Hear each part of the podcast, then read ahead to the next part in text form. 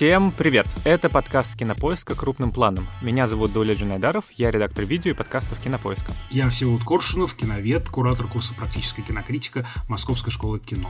Сегодня с нами будет обсуждать фильм третья ведущая Ксения Реутова, кинокритик, куратор культурных программ и специалист по философии Сюрена Кьеркегора. Последний кажется ненужным уточнением в киношном подкасте, но в контексте фильма, который мы сегодня будем обсуждать, датский основоположник экзистенциализма очень важен. Ксения, привет. Всем привет, спасибо за приглашение. Сегодня мы, собственно, будем обсуждать фильм датского режиссера Томаса Винтерберга «Еще по одной» с Матсом Микельсоном в главной роли. Завязка у фильма и у истории довольно анекдотическая, похожа на неснятый фильм Александра Рогошкина. Четыре друга, школьные учителя, историк-психолог, преподаватель музыки и физрук решают, что жизнь у них какая-то грустная и унылая, и договариваются, что будут каждый день выпивать. Но делают это не просто так, а чтобы проверить научную теорию, что у человека от рождения не хватает половины промилле в крови. Не желают ли господа начать с шампанского? Почему бы нет? А я за рулем. Мне минералку, пожалуйста, без лимона. Жаль, что ты у нас такой правильный. Ну, смотря что считать правильным. Например, ряд ученых утверждает, что с самого рождения мы страдаем от нехватки 0,05% алкоголя в крови. Я бы с радостью каждый день понемногу выпивал ради полноценной жизни. Все бы выпивали, никто не откажется. Заманчивая мысль. Заманчивая. Может, попробуем? И сначала это весело, но в какой-то момент, разумеется, выходит из-под контроля и становится грустно. И фильм, в общем и целом, позиционировался, кажется, и в маркетинговой кампании, и в постерах, и в трейлерах, как такая комедия об алкоголизме, и он у меня вызвал, если честно, противоречивые слегка эмоции. То есть, с одной стороны, это такая типичная история кризиса среднего возраста, благополучных европейских мужчин. Тематически как будто бы не то, чтобы сильно интересное. С другой, тут очевидно то, что называется визуальная культура. Он временами невероятно смешной, и Матс Микельсон, в конце концов, на которого всегда приятно посмотреть. И это, с одной стороны, социальное высказывание о вреде пьянства, но при этом у фильма хэппи-энд и как бы не то чтобы герои сильно осознают, в чем они были неправы и как-то меняются. И то ли алкокомедия, то ли психологическая драма. В общем, у меня, если честно, создалось ощущение, что еще по одной это такой слегка фильм, о чем говорят мужчины, который почему-то снял Ларс фон Триер нету кристальной ясности высказывания. И он как будто бы рассыпается и по итогам может оставить в некотором, скорее, недоумении. Вот это вот самый вопрос, что хотел сказать автор. Он, этот вопрос вредный часто, но вот мы не можем его не задавать.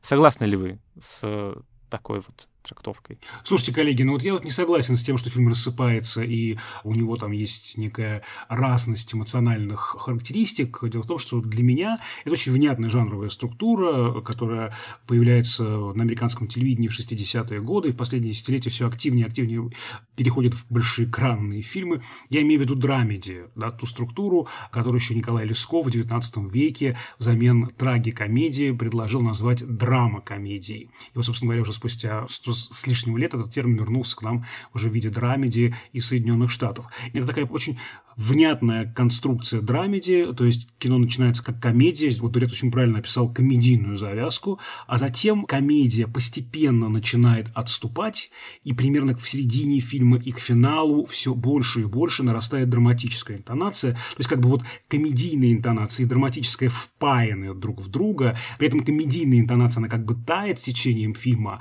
а начиная с середины драматическая начинает нарастать. Поэтому для меня это вполне такая ну, внятная конструкция, собственно, «Паразиты» по Джун Хо устроены по похожему принципу, когда вот тоже комедия начинает отступать, а драма начинает нарастать. Ксения, как вы думаете, прав ли я? Я сейчас предложу третью версию, потому что для меня это как раз прежде всего трагикомедия. Я много занимаюсь немецким кино, и там трагикомедия – это один из основных жанров. Главные хиты современного немецкого кино например, «Гудбай, Ленин» или «Тони Эрдман» Марен Аде — это как раз всегда трагикомедии. Немцы знают в этом толк. И традиция это идет из немецкой литературы, потому что немецкие романтики, которых, кстати, очень много читал Сёрен Киркегора, который, я думаю, мы позже еще немного поговорим, они ввели вот эту смесь трагического и комического, веселого и смешного. И самый яркий пример — это роман Гофмана «Житейские воззрения кота Мура», где идут две параллельные сюжетные линии. Есть кот Мур, Мур, такой филистер, обыватель, который описывает свою совершенно ничем не примечательную жизнь, но с таким опломбом и пафосом. И есть несчастный капельмейстер Иоганнес Крейслер, у которого жизнь по-настоящему драматическая. И Кот Мур использует фрагменты его биографии как промокашку. И получается, они перемешиваются. Одна страница смешная, веселая, одна страница трагическая, причем трагическая вот до слез. И это перешло в немецкий кинематограф, и мне кажется, что у датского кино очень много общего именно с немецким, и поэтому для меня это как раз чистейшая трагикомедия, где смешное смешано с трагическим. Но вот у меня это скорее вызвало непонимание из-за как раз посыла. Как бы в итоге-то это комедия про то, как прикольно пить, или же это фильм о вреде пьянства, или же, наоборот, мы сладострастно показываем, как э, бывает весело иногда, ну, что называется, прибухнуть, и э, то, что именно алкоголь может стать тем катализатором, который позволит тебе выйти из кризиса среднего возраста. Вот с этим я согласен, что в фильме есть размытые высказывания, да. То есть жанр не размыт, а высказывание, концептуальное ядро немножко размыто. И здесь я прямо очень боялся этой ясности, потому что, с одной стороны, можно уйти в морализм и сказать, пьянство – это плохо. Но неужели стоит делать фильм э, с такой концепцией «пьянство – это плохо»? Давайте лучше сделаем плакат и выйдем все на Красную площадь с этими плакатами. Ну, правда, зачем делать про это кино, такое вот моралистическое? А с другой стороны, есть другая крайность. Да, ну, пьянство не так уж и плохо, и тогда это будет совсем уже, да, пропаганда алкоголизма. Это очень грустная история. На мой взгляд, Винтерберг очень классно выкрутился в этой ситуации. Сам сюжет у него очень скользкий, сами понимаете. Что он делает? Он размывает действительно этот вот концептуальный уровень фильма и показывает разные варианты. Понятно, что все эти люди, которые живут тусклой, блеклой, обыденной, надоевшей им жизнью, получают возможность встряхнуться. И, собственно говоря, очень важно, когда у нас есть какая-то дурная привычка, курение ли, алкоголизм ли, или вот как у меня там, не знаю, я люблю сладкое, очень важно понимать, что мы запиваем, закуриваем, заедаем. И понятно, что каждый из них запивает что-то свое, но в первую очередь, видимо, эту вот ужасную тошноту и страх Киркегоровского взгляда на мир. Вот. И кому-то это помогает. Кого-то это взбадривает, как вот этого самого психолога. А кого-то это приводит к жутким последствиям, к смерти, к самоубийству, как физрука. Мне даже показалось поначалу, что очень здорово и честно ведет линию главного героя Винтерберг, потому что в его ситуации это приводит к разрыву с любимой женой. И я даже был немножко э, разочарован тем, что есть надежда на то, что они воссоединятся. По-моему, честнее было бы показать, что вот этот вот алко-трип, алко-эксперимент показывает, что их мало что уже связывает. И, в общем, э, наверное, честнее сложнее для них, для всех было бы разойтись. Вот, то есть, мне кажется, нам показаны разные варианты, и сам Винтерберг в интервью говорил, что он не хотел делать однозначного высказывания, потому что иначе будет такая ловушка о двух концах, либо плакат э, за алкоголизм, либо плакат против алкоголизма. Вот поэтому он показывает разные варианты. Ксения, что вы скажете по этому поводу? Мне показалось, что как раз все однозначно, потому что единственный герой, который не смог вовремя остановиться, его в фильме ждал очень плохой конец. Поэтому я не знаю, есть ли здесь такая уж неоднозначность. То есть просто потребление алкоголя, естественно, в этом нет ничего плохого. Чрезмерное употребление алкоголя ведет вас вот в воду. Да, но у меня еще, конечно, вызывало небольшое отторжение и невозможность подключиться к персонажам, потому что это вот проблемы благополучных европейских мужиков 40-летних. Я смотрел со своей знакомой, которая недавно взяла ипотеку, и ей посчитали смету на ремонт, и она каждый раз, когда кто-то из героев выразительно страдал на фоне значит, евроремонта, говорила, о, а вот это вот э, ничего себе, какое большое окно, или классная плитка на кухне. И из России действительно такому вот экзистенциальному кризису сопереживать, ну, не странно, но просто иногда тяжело. Кажется, в советской кинопериодике это называлось мелкотемье. А вот, Ксения, кстати, вот, вот эта вот история про благополучие европейца среднего, это же тоже, мне кажется, очень немецкая тема, да, вот те же режиссеры берлинской школы очень любят показывать таких скучающих э, немцев, э, вот это проживание скуки, мне кажется, тоже интересная такая перекличка с немецким кино 2000-х годов. Как вы считаете? Да, безусловно. Это герои, у которых все хорошо. С одной стороны, у них есть дом, у них есть любовь, ну, какая-то семейная жизнь, профессия, любимая, высокооплачиваемая, но они катастрофически несчастны. Это абсолютно та же тема. И меня, кстати, она совсем не задевает, при том, что мы действительно и в российской критике, и в мировой критике очень много сейчас говорим о том, как многие зрители устали от вот этого постоянного взгляда какого-то белого состоятельного мужчины, и как важны другие взгляды, и как важны другие рассказчики. Но вот именно здесь меня совершенно ничего мне не резало глаз. Вот вообще. Может быть, потому что у меня нет ипотеки, не знаю. При этом я согласен, что тут есть как-то общечеловеческая история. Ну, то есть это, в принципе, если отключиться от вот этой вот классной комедийной завязки, из-за которой, мне кажется, люди пойдут э, на него в кино и не будут разочарованы, потому что действительно есть смешные моменты того, как э, они пьют и превращаются в 16-летних подростков, ходят там, Мац Микельсон врезается в стену тоже такой слэпстик немного. И как это снято, конечно, такие моменты абсолютного счастья против света. Ручная камера вечная, ну, это у Винтерберга Догман, наверное. Но при этом важная тема, по еще по одной кажется более чем актуальным, это, собственно, причина, по которой герой начинает пить. Это, с одной стороны, конечно, кризис среднего возраста, но при этом главное — это тревожность их тревога, ну, то есть ощущение, с которым многие из нас живут последние полгода или там, почти год, и вот как раз если через эту проблему, то он чуть-чуть мне более цельным кажется, потому что все мы испытываем время от времени состояние зацикленности, тревоги, страха перед мирозданием или перед будущим, вот этого чувства, что мы ничего не делаем, что все неважно, впереди ничего хорошего не ждет, а все, что позади, в общем и целом, не вернется. И в фильме как раз вот это вот состояние, оно очень хорошо сначала показано, и алкоголь — это просто такая метафора того, как ты можешь встряхнуться. То есть, по-хорошему, им всем бы надо пойти к психотерапевту, наверное, вместо того, чтобы пить. И странно, почему они не идут. Но вот эта вот тема страха и тревоги, она кажется, здесь как раз основная. И она же заявлена в самом эпиграфе, да, это вот очень красивые слова уже упомянутого нами Кьерки Гора, что такое юность, сон, что такое любовь, содержание сна, юность, любовь, драйв – это какой-то сон, и вот они как будто проснулись от этого сна и увидели эту какую-то обыденную реальность. Мне кажется, вот ты описываешь очень хорошо, Даулет, именно такую киркегоровскую философию, связанную со страхом, с ощущением тошноты этого мира, и вот, собственно говоря, фильм в каком-то смысле является такой иллюстрацией иллюстрацией для массовой аудитории философии Киркегора, да, одного из самых ранних экзистенциалистов, еще до того, как появился термин экзистенциализм, Киркегор уже про это начинает говорить, а у нас Ксения занимается Киркегором, поэтому давайте попросим Ксению прокомментировать, да, Киркегоровскую философию, как вообще в фильме она выражена, насколько точно она выражена. Мне кажется, что Киркегор, ну, то есть это не самый попсовый философ, и кто-то о нем, безусловно, слышал, но для кого-то это просто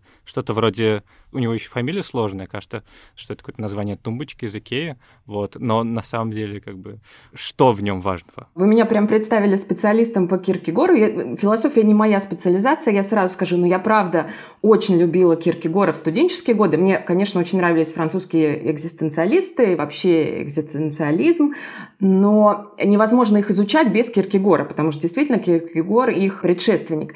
И к этим всем моим знаниям я вернулась, когда пересмотрела пересматривала этот фильм, потому что это практически Киркегор фильм. Там не только эпиграф, там есть еще и продолжение. Билет с вопросом «Концепция страха» у Киркегора вытягивает, если помните, на выпускном экзамене вот один из учеников Петера.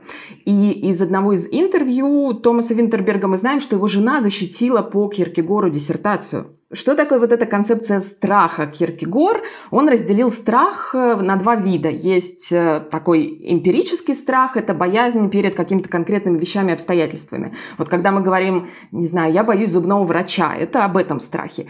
И есть другой страх, метафизический, это Angst. Это такой неопределенный, э, безотчетный страх, тоска. И он всегда с нами, потому что он вызван невозможностью перенести саму мысль о смерти, о том, что вот человек, он неизбежно конечен. И Angst стал таким важным понятием для массовой культуры, но, правда, в основном через немцев, которые тоже очень любят эту идею. И вот такой яркий пример – это сериал Netflix «Тьма», тоже один из моих любимых сериалов, именно потому что это такое воплощение немецкого ангста. Вот это какое-то отчаяние, которое разлито там в каждом кадре, оно там есть. И чем старше становится человек, чем ближе он к своей физической кончине, тем сильнее это осознание. И, возможно, тут уже не Киркегор, это уже я говорю, кризис среднего возраста, это вот как раз осознание всего этого. И, возможно, именно этот страх герои пытаются залить. Другое важнейшее понятие философии Киркегора – это отчаяние. И это духовная категория, философия, вообще вся философия по Киркегору начинается не с удивления, а с отчаяния. В отчаянии обретается абсолют. И это не просто научно достоверное знание, это то, что вот экзистенциально значимо для меня. Внешнее знание по Киркегору, он тоже много об этом писал, оно не имеет смысла. И вот герои фильма еще по одной, мне кажется, что они не зря сделаны учителями, и они представляют разные формы изучения человека и человеческого. У нас есть история, у нас есть физкультура, психология и музыка, которая в данном случае, как мне кажется, отвечает в целом за искусство. Но никакие знания не помогут тебе понять вот некое истинное бытие, потому что его может открыть только отчаяние. Отчаяние, когда ты лишаешься вообще всего, любой опоры. И отчаяние это присутствует с человеком всегда, но оно осознается им не сразу. Поэтому, например, его обычно не осознают люди молодые. Невинность по Киркегору – это неведение, в том числе неведение отчаяния. Это вот то состояние, в котором пребывают в фильме школьники, которые пьют просто потому, что это весело. Обычный человек тоже не сразу осознает отчаяние, он озабочен таким повседневным благополучием своей жизни, но потом его может накрыть. И первое, почему мы обнаруживаем присутствие отчаяния по Киркегору, это скука. Жизнь становится неинтересной. Вот эта твоя совершенно устроенная жизнь, семейная, профессиональная, тебя больше не радует. А дальше идет экзистенциальное пробуждение, о котором уже писали французы, вот Камю и Сартер. Но по Киркегору, упав на дно вот этого экзистенциального отчаяния, ты можешь подняться только после этого. И что у нас делает Матс Микельсон в финале фильма еще по одной? Он танцует. Он танцует, а потом он взлетает. Вспомните последний вот упадет. этот стоп-кадр. Ну, он упадет, но мы же этого не увидим. Нам же показали именно взлет потому что он упал на дно отчаяния. Да, я, кстати, все время боялся, он же говорил в течение фильма, что у него спина болит. Я вот прям очень боялся, что когда начнется эта песня, он начинает танцевать, и в какой-то момент он просто рухнет, у него сломается спина, и будет совсем unhappy end. Но нет, он как-то... А мне понравилось этот танец, который был заведен с самого начала картины, становится таким отложенным событием. Мы ждем, да, он занимался джаз-балетом, и вот в финале это происходит очень красиво, мне кажется, сделано. Кстати, вы знаете, я прочитал, вычитал э, в популярном ресурсе Википедия, что Мац Микельсон, на самом деле, он профессиональный танцор. Да. Он, он занимался в балетной академии, и очень круто, почему мы все этого не знали до сих пор, почему нам нужно было ждать, пока Мацу Микельсону стукнет 55, чтобы он станцевал в фильме. What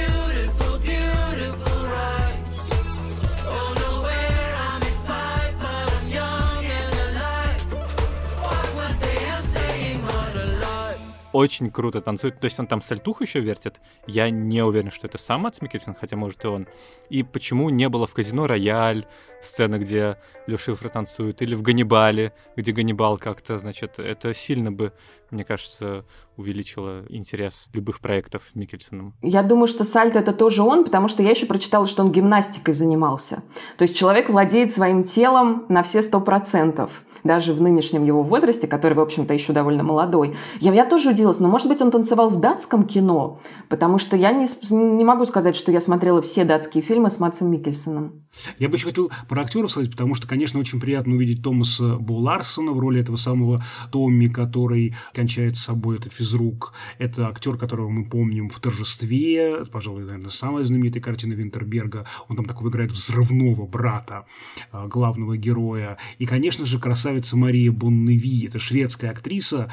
Я очень люблю ее главную роль в фильме «Реконструкция» Кристофера Боя, в датском фильме 2003 года. И наш зритель отечественный может помнить Марию Бонневи по фильму Андрея Звягинцева «Изгнание». Одна из самых необычных и очень красивых, на мой взгляд, актрис скандинавского кино. Вот здесь она, кстати, тоже играет шведскую жену нашего главного героя, и именно ее взгляд о том, что Дания спивается, это взгляд иностранки, взгляд шведской женщины, и, в общем, такой социальный комментарий, он тоже немножко размыт, потому что вроде бы, да, он показывает, что это общая тенденция, люди, которые сытые, довольные, успешные, но что-то гложет их, что-то мучает их, заставляет их пить. С другой стороны, он все-таки, ну, как бы смазывает его, смягчает его, потому что это взгляд именно внешний, взгляд не совсем вот датский. Ну, кстати, странно, что вот про датчан нет такого стереотипа, что это как бы внутренняя какая-то штука. Как про ирландцев ты имеешь в виду, да? Да, да, как, или про Россию, скажем. Мне кажется, каждый, кто выезжал за рубеж, прежде всего спрашивали, почему ты не пьешь водку, и когда же начнется пьянство от тебя. И в этом смысле, конечно, еще по одной, когда как раз вот жена говорит Микельсону, что у нас вся страна она спивается и все такое, и ты прям чувствуешь, что да, это в том числе что-то и про нашу восточноевропейскую страну. И там недаром в середине очень смешной монтаж с реальными политиками, которые выпивают, и там просто большую часть хронометража занимает Борис Николаевич Ельцин. И Леонид Ильич Брежнев там тоже появляется. Это уморительный, я считаю, хроникальный монтажный эпизод, очень классный. Здравствуйте, дорогие юные друзья. Поздравляю всех вас с Новым годом.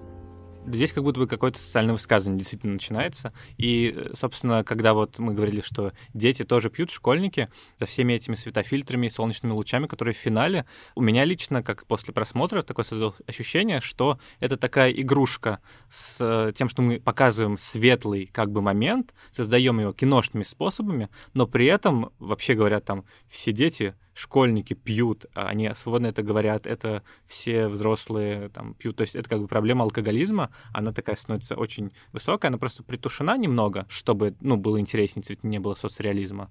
Но при этом это такая вырисовывается страшная картина.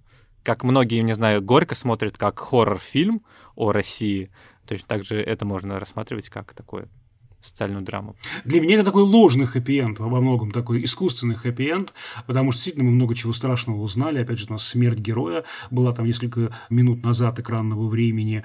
И, в общем, это такой очень условный хэппи-энд. Безусловно, это отрезвление придет, да, вот как то самое пробуждение, о котором пишет Киркегор в начале картины, ну, я имею в виду в эпиграфе эта фраза звучит, да, это отрезвление, пробуждение придет. И, в общем, мы прекрасно понимаем, что алкоголь не решает никаких проблем, он лишь дает возможность забыться, и, собственно, только хуже будет все. Поэтому, да, мне кажется, это, конечно же, никакой не хэппи-энд, и очень такая страшная картина в этом смысле, вот, показывающая с разной стороны эту проблему. Но для меня больше страшная. И я бы еще вот только хотел добавить, мы уже про Киркегора заговорили и проговорили, вот для меня, как для человека, я думаю, я старше всех здесь, да, в этой компании, вот эта ужасная тема инерции жизни – вот когда люди не разговаривают, люди молча поглощают обед или семейный ужин, когда вроде бы вместе и вроде бы порознь. Вот эта чудовищная инерция обыденности, обыденной жизни наваливается в этом фильме, и это очень узнаваемая вещь, мне 42, и, в общем-то, я узнаю себя в героях, я помладше, чем эти герои, тем не менее, это очень про 40-50-летних, мне кажется, даже чуть... Ну, это уже следующий кризис, это уже не кризис среднего возраста, это уже следующий кризис возрастной, связанный с этой какой-то липкой инертностью всех процессов. И это, правда, очень такая, ну, отрезвляющая штука, которая заставляет пересмотреть свою жизнь. Мне кажется, это вполне кризис среднего возраста. Если мы возьмем да, продолжительность жизни в европейских странах, вполне у них еще средний возраст. Жизнь им предстоит еще долгая, им еще вот всех этих детей поднимать, которые у всех героев маленькие, между прочим. У них нет взрослых детей.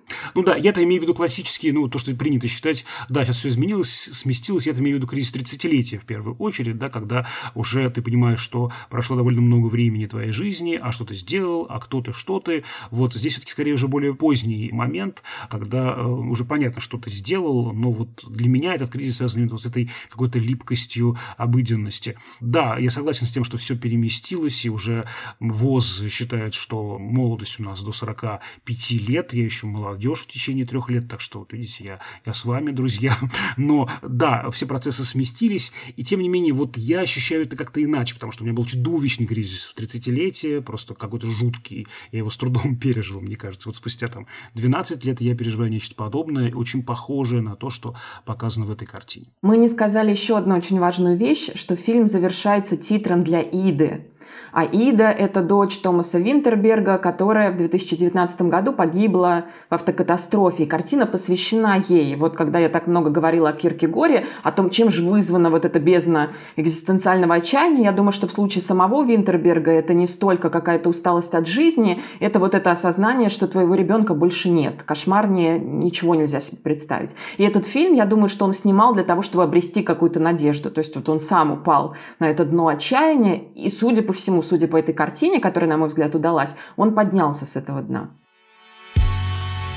У Винтерберга на самом деле довольно интересная карьера. То есть у него есть безусловная классика, ну, кажется, уже торжество, про семейный юбилей, на котором празднуют 60 лет там, патриарху семейства, и его сын встает и говорит, что в детстве тот насиловал его, насиловал и обижал его младшую сестру, и она от этого покончила с собой.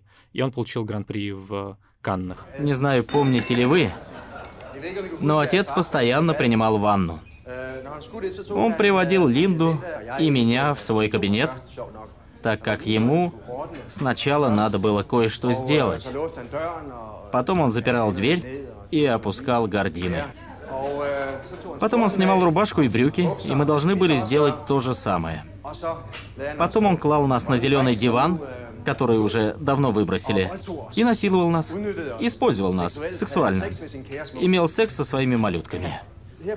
Пару месяцев назад, когда моя сестра умерла, я осознал, что Хельги был очень чистый человек со всеми этими ваннами. Я решил поделиться этим со своей родней. Ванны летом, зимой, весной, осенью, утром, вечером. И есть еще один фильм, за который Винтерберга любят и знают, и кажется больше, чем торжество. Это «Охота» с тем же Микельсоном про воспитателя в детском саду, которого девочка обвиняет, что тот к ней приставал, и начинается ад для него. Посмотри мне в глаза. Посмотри. Ну уже. Смотри, смотри. Что ты видишь? Ты что-нибудь видишь? Что? Ничего. В них ничего нет. Пустота. И это все очень, на самом деле, даже на уровне завязки, очень внятные и многие кинокритики, как бы то, что я читал, считают, что морализаторские картины, в которых максимально внятное сообщение, но при этом вместе с такими очень крутыми работами, действительно, про личное и про то, что волнует всю Европу, и то, что попадает прямо в нерв. Потому что еще по одной, очевидно, попадает в нерв датской повестки внутренней. У него есть очень странные фильмы, в основном англоязычные, сделанные как будто бы другим режиссером, как будто бы тем же, кто для Люка Бессона снимал, не знаю, какие-нибудь такси бесконечные или боевики с Лемом Нисоном. Потому что, скажем, фильм «Курск» я не смог досмотреть. Это очень странное кино. Или даже «Вдали от обезумевшей толпы», или второй фильм Винтерберга с Хакином Фениксом, совершенно чудовищный, непонятно, как это можно. И я, если честно, никак не могу понять для себя феномен. Я был в ярости, когда на ММКФ смотрел э, «Вдали от обезумевшей толпы» костюмную такую мелодраму с Кэрри Маллиган, Майклом Шином, Джону Темпл. И вообще такая прямо ну, странная картина по сравнению с «Торжеством». Я бы еще напомнил, что «Торжество» является фильмом «Догма номер один», то есть манифестом направления «Догма-95», которая связана с реальностью, с дрожащей этой камерой, с зернистым изображением, с этим ощущением, что буквально вот это неснятое кино, в котором как бы нет автора даже, а просто вот какую-то кассету вы, приехавши в съемную квартиру, нашли под диваном, поставили ее, и она вот как бы показывает какой-то кусок реальности. Вот. И вдруг такая костюмная мелодрама. Я бы сказал, что Винтерберг в каком-то смысле повторяет путь Франсуа Трюфо, за что его до сих пор ненавидит Жан-Люк Гадар. Потому что Трюфо начинал как один из важнейших режиссеров Нувель Ваг, французской новой волны, а потом начинает искать так называемый третий путь, некие мостки между авторским кино, апологетом и теоретиком, которого был сам Трюфо, и жанровым коммерческим кинематографом, то, что мы сегодня называем арт-мейнстримом, артстримом, вот эти вот интересные переклички двух очень разных направлений Трюфо искал тогда в 70-е, 80-е годы. Вот мне кажется, Винтерберг примерно по этому же пути идет. Если, например, Ларс фон Триер уходит все больше и больше в такие эксперименты, и мне очень нравится, как доктор сексоведения Людмила Борисовна Клюева называет э, фон Триера пограничником, который как бы с фонарем обходит границы кинематографа и исследует эти границы, то вот как раз Винтерберг, в отличие от фон Триера, занимается вот как раз исследованием жанровых формул, жанровых инструментов и как раз соединением этого догмовского взгляда, взгляда как бы такого анонимного режиссера и каких-то коммерческих структур коммерческого кинематографа. Я тут позволю себе поспорить. Мне кажется, что у Винтерберга, как у режиссера, есть одна своя конкретная тема. Это человек и социум. У него герои никогда не бывают, то есть они бывают индивидуалистами, но при этом они все время находятся да, в какой-то толпе. Его очень интересуют какие-то социальные микросистемы. Это может быть город, это может быть семья, это может быть вот подводная лодка, как в случае Курска. И всегда он обнаруживает какую-то трещину между образом этого микросоциума и тем, как конкретный человек в нем себя чувствует. Также мы знаем, что Винтерберг вырос в коммуне, в настоящей коммуне, которую вот создавали хиппи 70-х годов. В Дании они были довольно успешными, и об этом снят его автобиографический фильм «Коммуна». И вот когда он знает этот социум, когда он точно знает, о чем он снимает, фильмы удаются. Поэтому так успешна охота, поэтому так здорово получилось еще по одной. А вот когда вдали от обезумевшей толпы, ну это Харди, это британский писатель, ну что он об этом знает? Что он знает о Курске, о подводниках? Наверное, тоже не так много. Исключение, кстати, есть одно, на мой взгляд, в его англоязычных картинах. Это фильм «Дорогая Венди», но к нему сценарий написал Ларс фон Триер, великий и ужасный. И действие происходит в такой какой-то вымышленной фон Триером Америке, которую мы так любим по его фильмам. И поэтому этот мир как раз Винтербергу тоже очень хорошо знаком, и поэтому он так легко его берет и переносит на экран. Но вот когда это мир, с которым он знаком плохо, что-то вот не получается. Или получаются фильмы, которые мог снять любой другой режиссер, поменяй там имя в титрах, и ничего не изменится. Я уверен, что внутренне у Винтерберга есть оправдание, почему он берется за вот э, такие коммерческие фильмы. Просто не знаю, со стороны кажется, что это такой датский Юрий Быков, который как бы снимает что-то для себя, такие авторские социальные драмы, в которых название из одного слова профессии, а что-то для вот зарабатывания денег, как будто бы. Ему нужна новая тумбочка Киркегор. Всем нужна новая Ну. тумбочка Киркегор, Даулет. Да, да, да. Это распространенная стратегия в целом для европейских режиссеров, которая позволяет им выживать. Я просто знаю по немецкому кинематографу, там прям они, режиссеры очень часто говорят, одна для меня, одна для вас. То есть я берусь за какой-то коммерческий проект, снимаю кино, а потом берусь за свое авторское и снимаю его с гораздо большим удовольствием. Но без одного не может быть другого. Да, ну, собственно, и в Голливуде то же самое, мне кажется. Условный Тайка Вайтити не снял бы «Кролика Джорджа», комедия про дружбу импозантного статусного мужчины, воображаемого, правда, с э, мальчиком, про нацизм. Fuck off. Если бы до этого он не снял суперуспешного Тора. Я не говорю, что как бы нам нужно за что-то винить Винтерберга, просто действительно странно эклектично и как будто бы менее принципиальная позиция, чем у того же Ларса фон Триера, с которым они так или иначе все равно ассоциируются. Это наиболее близкая Триеру по генеалогическому древу фигура.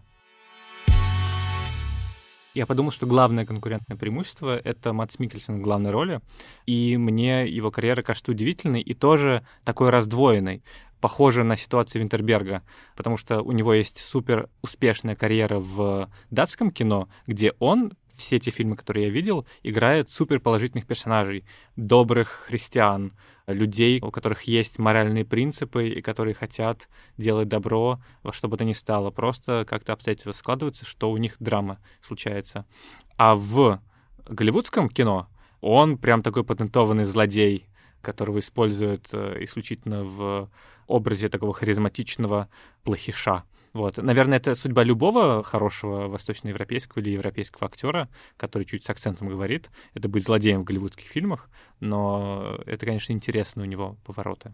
А я вспоминаю фильм, который я видел в Анадыре на Чукотке на фестивале арктического кино. Фильм называется «Затерянные во льдах». Там, собственно говоря, почти все время мы видим только Матса Микельсона в главной роли. В единственной фактически роли он там выживает просто в этих каких-то ледяных пещерах, ползет по снегу, по льду. Это такой суровый, совершенно невероятно суровый мужчина с суровым, маловыразительным, казалось бы, лицом. А с другой стороны, если мы вспомним «Охоту» или еще по одной, это потрясающий же мягкий актер с такой пластичной, мягкой внешностью. Это удивительно, мне кажется, человек, у него такая какая-то вот многоуровневость прямо заложена в его внешности. С одной стороны, такой жесткий, маловыразительный, суровый, а с другой стороны, в нем очень много тепла, и вот это вторая его такая не ледяная, а теплая сторона именно в картине еще по одной. Меня там поразили его крупные планы, потому что там периодически мы видим только его лицо крупным планом, и у него какой-то остановившийся взгляд, и там чуть-чуть слезы в уголках глаз. И это прям такая визуализация вот этого отчаяния Киркегора. И это совершенно, да, не похоже на те злодейские роли, которые он играет в Голливуде, ну вот, ну никак. Мне кажется, что здесь, э, когда мы говорим о скандинавских именно актерах, может быть, еще, да, части немецких, важную роль играет внешность. Я помню, что я читала какой-то англоязычный текст о Николае Костере Вальдау, тоже датский актер, которого мы знаем хорошо по «Игре престолов». И история была о том, как он познакомился со своей женой, с которой он уже очень много лет вместе, а познакомились они, когда озвучивали вместе радиопьесу. И автор этой англоязычной статьи, она писала это, естественно, женщина, она писала, боже, а что же у них там в Дании остальные мужчины? Как они выглядят, если Николай Костер Вальдау у них работает на радио? Вот, мне кажется, что это тоже связано с тем, как мы воспринимаем многих скандинавских актеров, а они такие немножко нордические боги. Это очень стереотипное мышление, но вот не могу, не могу ничего тут с собой сделать. Нет, нет, и очень здорово, что, кстати, Винтерберг и Микельсон в этом фильме разрушают эти стереотипы. Это, мне кажется, очень важная работа культуры. Да, там первый кадр, я очень смеялся, потому что показывают э, собрание в школе, вот, показывают школу, ну, сначала там бегут как бы, дети и выпивают, но после этого там показывают школу, собрание одного учителя, такая как бы ты веришь, второго учителя, и потом хоп, Мац Микельсон, и ты такой думаешь, ну ничего себе, школы в Дании. А потом он, конечно, преодолевает, и ты чувствуешь, что у него есть и ранимость, и хрупкость, и вообще он совершенно не бог Тор, и не бог Один, и даже не Локи.